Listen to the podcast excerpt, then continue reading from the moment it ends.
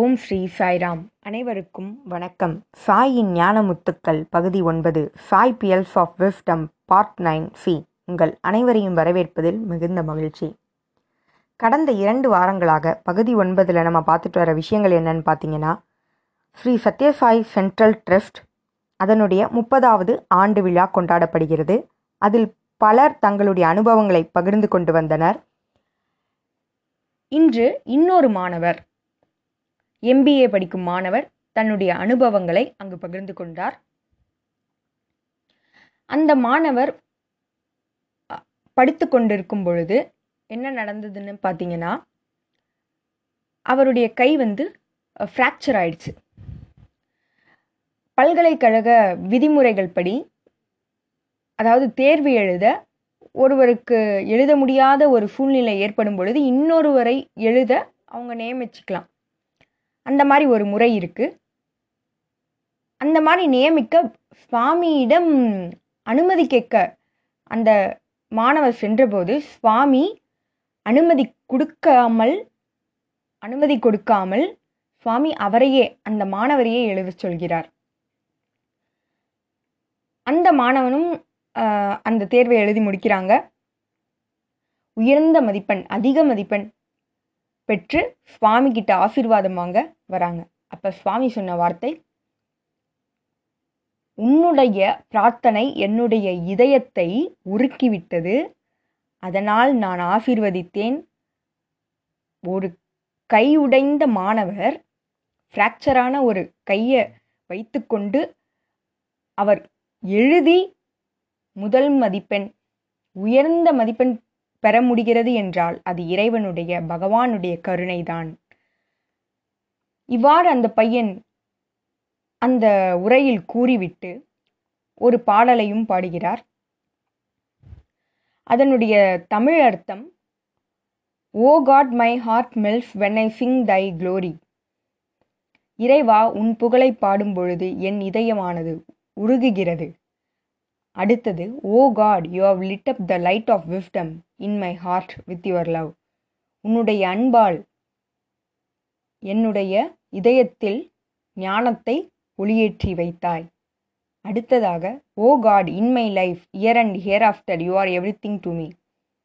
இறைவா இன்றிலிருந்து இனி வரும் காலங்கள் அனைத்தும் என் வாழ்க்கையில் அனைத்துமே நீதான் என்ற பாடலை பாடி தன்னுடைய உர- உரையை முடிக்கிறார் அந்த மாணவர்.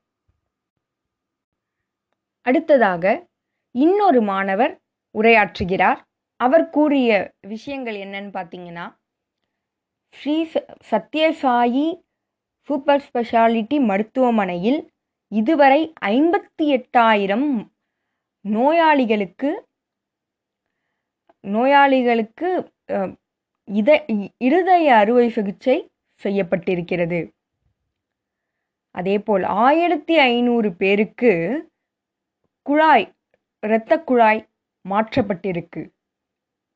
அதேபோல் நரம்பியல் சம்பந்தப்பட்ட மருத்துவத்தில் பதினெட்டாயிரம் நோயாளிகளுக்கு மருத்துவம் பார்க்கப்பட்டிருக்கிறது. இதுபோல விஷயங்களை அந்த மாணவர் கூறிவிட்டு அடுத்தது அங்கு வருகை தந்திருந்த நோயாளிகளுக்கு ஏற்பட்ட அனுபவத்தை அங்கு பகிர்ந்து கொண்டார். பிரசாந்தி நிலையத்துக்கு பக்கத்தில் இருக்க புக்கப்பட்டினம் என்ற இடத்திலிருந்து ஒரு ஆசிரியர் வராரு. அவருக்கு இதயத்தில் இதயத்தில் பிரச்சனை இதய நோய் அவருக்கு ஒரு ஊசி மருத்துவர்கள் வந்து போட வேண்டும். அந்த ஊசி ஊசியினுடைய விலை மிகவும் மிகவும் அதிகம். ஐம்பதாயிரம் ரூபாய் ஒரு ஊசியினுடைய விலை. பகவானிடம் இதை பற்றி கேட்டபொழுது சுவாமி சொன்ன வார்த்தை நம்மை நம்பி அந்த மனிதர் வந்துவிட்டார். என்ன நடந்தாலும் நாம் அவரை காப்பாற்ற வேண்டும் என பகவான் சொல்கிறார். அதேபோல் அவரும் உடல் நலம் குணமாகி இன்று நலமுடைய வாழ்க்கையை வாழ்ந்து கொண்டிருக்கிறார். அடுத்ததாக கிறிஸ்துவ கிறிஸ்துவ தம்பதியர்கள் கேரளாவில் இருந்து வருகை தந்திருந்தனர். அதில் கணவர் இதய நோய் உடையவர் முழு நம்பிக்கை பாபாவின் மீது முழு நம்பிக்கை இயேசுவும் பாபாவும் ஒன்று என அவர் முழுமையாக நம்பினார். அதே சமயத்தில் அவருடைய மனைவி மிகுந்த மிகுந்த சந்தேகம் கொண்டிருந்தார் மேலும் நம்பிக்கையற்று இருந்தார். சுவாமி ஒரு நாள் அந்த மனைவியின் கனவில் சென்றார். பிறகு என்ன மாற்றம்தான்? அவரும் மிக பிரியமான பக்தையாக மாறிவிட்டார். இதுவரை பதினாறு முறை பிரசாந்தி நிலையத்திற்கு வந்து சென்று விட்டனர் சேவையில் ஈடுபடுகின்றனர். சுவாமி அந்த கனவில் கூறியது என்னவென்றால் அதாவது இயேசுவும் நானும் ஒன்று என சுவாமி அந்த பெண்மணியின் கனவில் கூறியிருக்கிறார். அதிலிருந்து அந்த கணவரும் மனைவியும் மிகுந்த சேவையில் ஈடுபட்டனர்.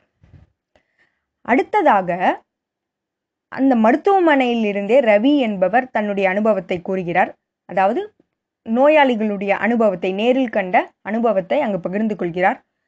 ஒரு ஒரு நோயாளி நேபாளிலிருந்து வருகை தந்திருக்கிறார். அவர் தன்னுடைய இதய நோயை குணப்படுத்தும் பொருட்டு தன்னுடைய சொத்துகள் அனைத்தையும் விற்றிருக்கிறார். ஆனால் பகவானிடம் வந்த பிறகு ஒரு ரூபாய் கூட செலவில்லாமல் சிகிச்சை பெற்று இன்று நலமோடு சாதாரணமான ஒரு மனிதரைப் போல நன்றாக வாழ்ந்து வருகிறார்.